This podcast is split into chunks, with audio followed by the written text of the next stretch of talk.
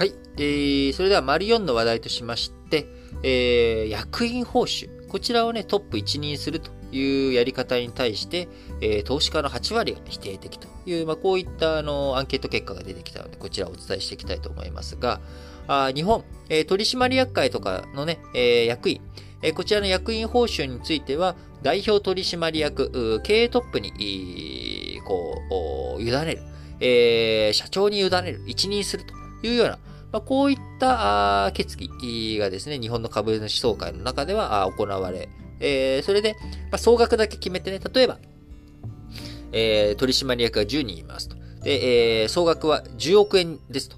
えー、総額だけ決めて、まあ実際にいくら使って個別にどうするのかというところについては、あのー、役員トップが自分で決めるよと。えー、じゃあ君頑張ったからいくらね。君頑張ったからいくらね。で、こちらについて、え金額どういうふうに決めているのかというものは、トップに一任という状態になってしまって。これに対して、え役員報酬トップ一任、えこちら投資家のね、8割が否定的で、えそのうち、8割の中の2割、えー、もうちょっと正確に言うとですね、えー、今回23社に対してアンケートを行った結果、えー、22%が否定的で、取締役選任案に対して、えー、反映すると。議決権行使にもし、えー、その、こう、えー、トップ1人ということがあったら反対、えー、そういった取締役選任に対しては反対するぞという、まあそういった姿勢を示しているのが22%。えー、61%は議決権行使には反映しないものの、ちょっとまあそれはやりすぎだよねと、トップ1には良くないよねっていう考えが61%。で、合計で83%が否定的ということになるわけですが、えー、なんでね、この話をしたかったかというと、トップ一人がうんぬんかんぬんっていう話よりもですね、この、やっぱり、反対票を投じることの意義、衆議院選挙もね、31日に控えてるということもあるので、え、やっぱりこれって非常にメッセージになるんですよね。あの議決権行使で反対しますと。よく、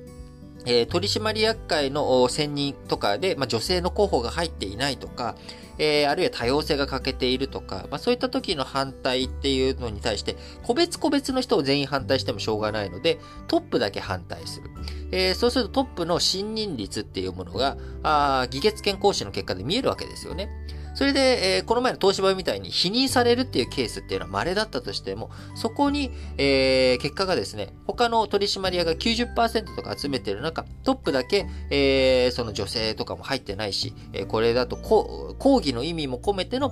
えー、否認票が入って、えー、信任率が60%とかになってしまうと、やっぱりこれこのまんまでいいのかなって。俺もしかしたらこのまんま続けていったら、あの、否認されるんじゃないかなっていう。やっぱり、ちょっと、ひたひたと足音は近づいてくるわけですよね。えー、そしてそれだけ、あの、反対票が入っているっていうことは、圧力には当然なるわけなので、あの、結果が変わらないっていうこと。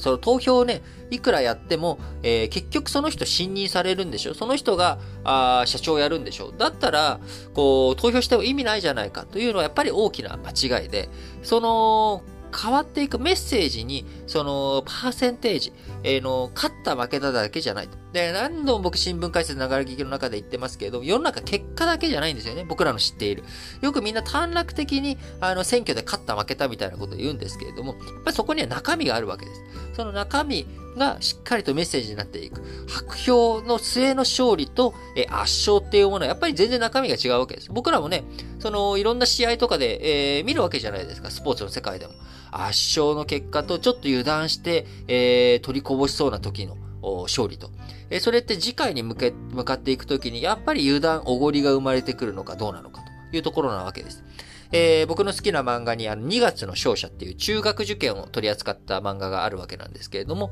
えー、そちらの最新刊のあたりではですね、えー、早い時期に、えー、その90%、えー、とか合格率、高い合格率を叩き出してしまうと、あのー、まあ、小学生なんでね、油断してしまうと。えー、そんなことを一理、百害あって一理なしというところもあるわけなので、やっぱりしっかりとプロセス考えていく。その上でも、あの、来たる衆議院選挙、えー、自分が投じた票がですね、えー、自分が投じた候補が勝たなかったとしても、それはきちんとメッセージになるんだよというところね。えー、これをね、あの、しっかりと考えて、なので、やっぱり遊びで票を入れちゃいけないっていうことも僕は間違いないと思うんですよね。あのー、遊びで票が入ってもその中にはその人には票が入ったっていう事実が渡されてしまうわけなので、しっかりと考えて、えー、自分があこの候補に入れるんだ。あるいは、握手投票をするにしてもですね、誰も入れる人がいないと。えー、そういったことでもやっぱり行動だと思いますし、あるいはしっかりと考えた上で危険するということは、これはこれで僕は行動だと思っています。あの、ただ単にめんどくさいからとかではなく、しっかりと考えた上で自分の投票行動どうしていくのかということでですね、えー、しっかりと考えて動いていただければ、非常にありがたいなと思います。